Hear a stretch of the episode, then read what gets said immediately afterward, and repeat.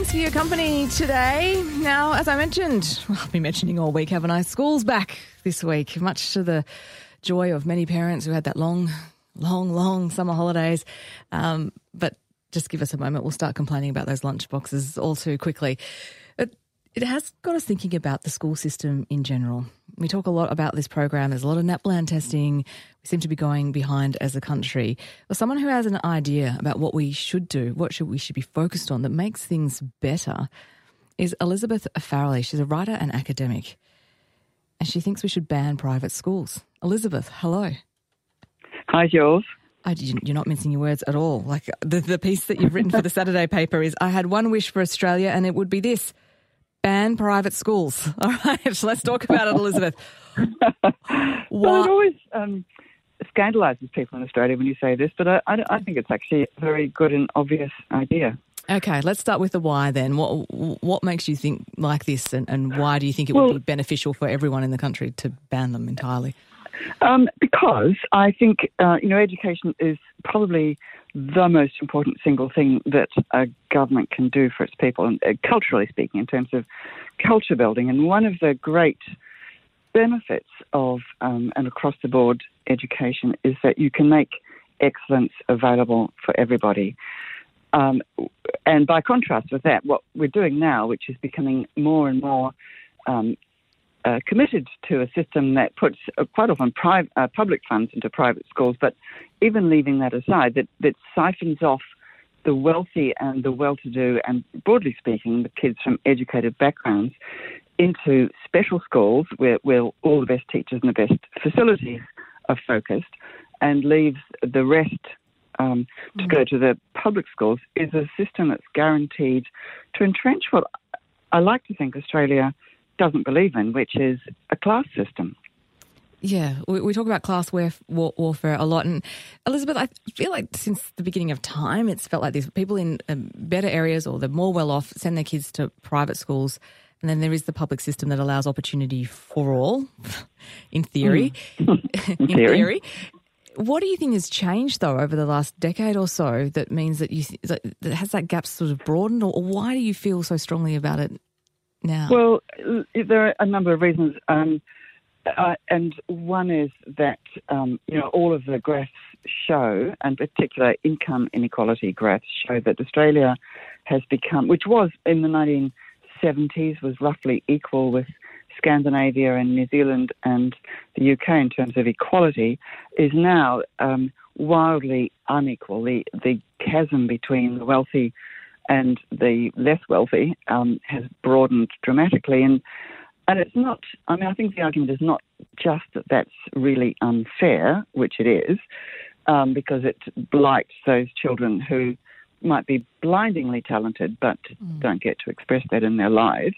But it also reduces the cultural richness which we all enjoy and you know, should be able to enjoy. And a, and a more equal society not only has um, you know, is more able to access the, the skills and talents uh, and brilliance of all of its students, not just those who go to particular schools, but also has across all of the other social indicators from, you know, drug taking to domestic violence to um, teenage pregnancy to high school dropouts, all of those indicators of social well-being are higher, dramatically higher in more equal societies than ours.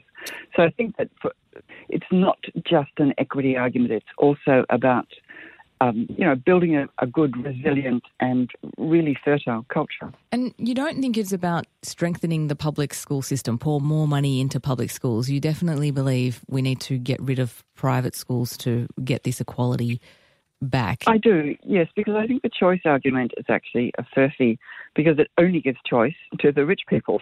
so it's not actually choice, it's preference, it's privilege, you know, and, and so um, I think one of, you know, Finland is a very good example of this because they, their system was very similar to ours in many ways back in the 60s and 70s and uh, in, the sense that it had, you know, streaming classes and private schools, and the wealthy kids got to um, be advantaged by those things. But they decided through a parliamentary decision and then through a whole lot of, I think, very enlightened policy making to to ban private schools because they wanted to, this idea of making an excellent education available to everybody, regardless, for free, um, was really important to them. Uh, you know, culturally, and so that and that idea of a highly educated society was was important, and also a huge reverence for teachers, for for fine teachers, and um, and because ask, of that, sorry, Elizabeth, uh, so, sorry to interrupt, but I just wanted to ask. So, so I understand the sentiment, and you want to make this excellent, uh, world class education system and have access to all.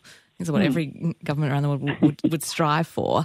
But how did they put that in place? I'm keen to the, the mechanisms. Like, I just if you sort of get rid of private schools yeah, altogether, well, they, and then the how? How do they, they do that? Actually, ban private schools. I mean, it was um, as simple, and also, of course, not as simple as that. But it was so all of the education money um, went into the public system, and and um, private schools come to an end.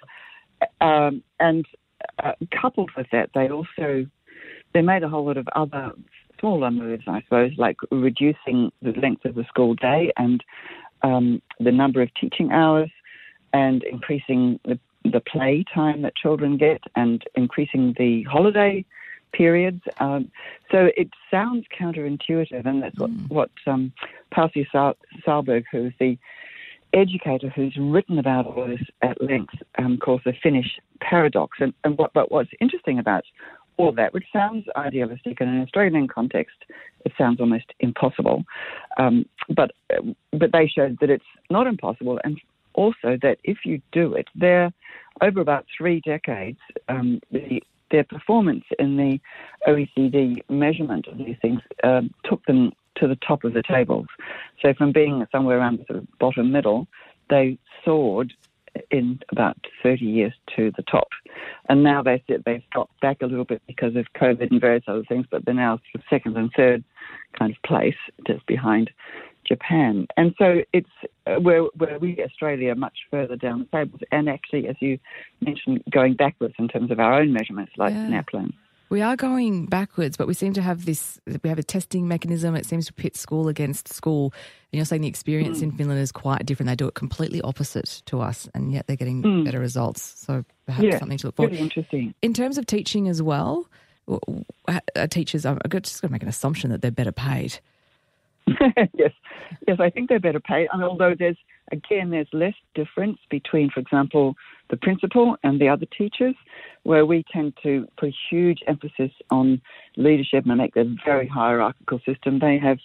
Um, this is also true in Germany. They pay, pay head teachers and and at universities people like vice chancellors less comparatively and um, not as much more, if you like, than than the ordinary academics and teachers. And they also, but they require the teachers to be very highly educated. They have at least one and often two postgraduate degrees, um, including a subject-based degree and an education qualification. And um, so it's teaching in Finland has is now up there in with law and medicine as the kind of highly revered profession, and that means, of course, that it's very competitive, and that uh, um, the cleverest and, the, and I suppose also the most altruistic kids um, strive to get into it, and it's quite difficult to do. So, so the reverence for teachers is um, significant and is reflected in their pay, but it's not. I don't think they're paid, you know, enormous amounts, but they're paid well, and they're really looked up to by the culture, and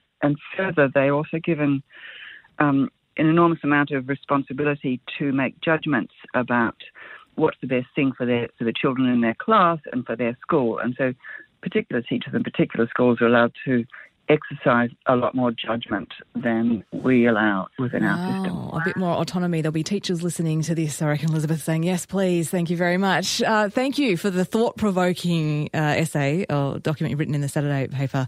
It got me thinking, Elizabeth, and I'll continue to delve into what's going on in Finland. I appreciate it. It's fascinating. Okay. Thanks, Jules. Good talk. thank you. It's Elizabeth Farrelly, writer and academic, and she's had a look at what's going on in Finland, and they have extraordinary results in their education system. And so she argues we should get rid of private schools. What do you think? One double three eight eighty two. Should private schools be banned?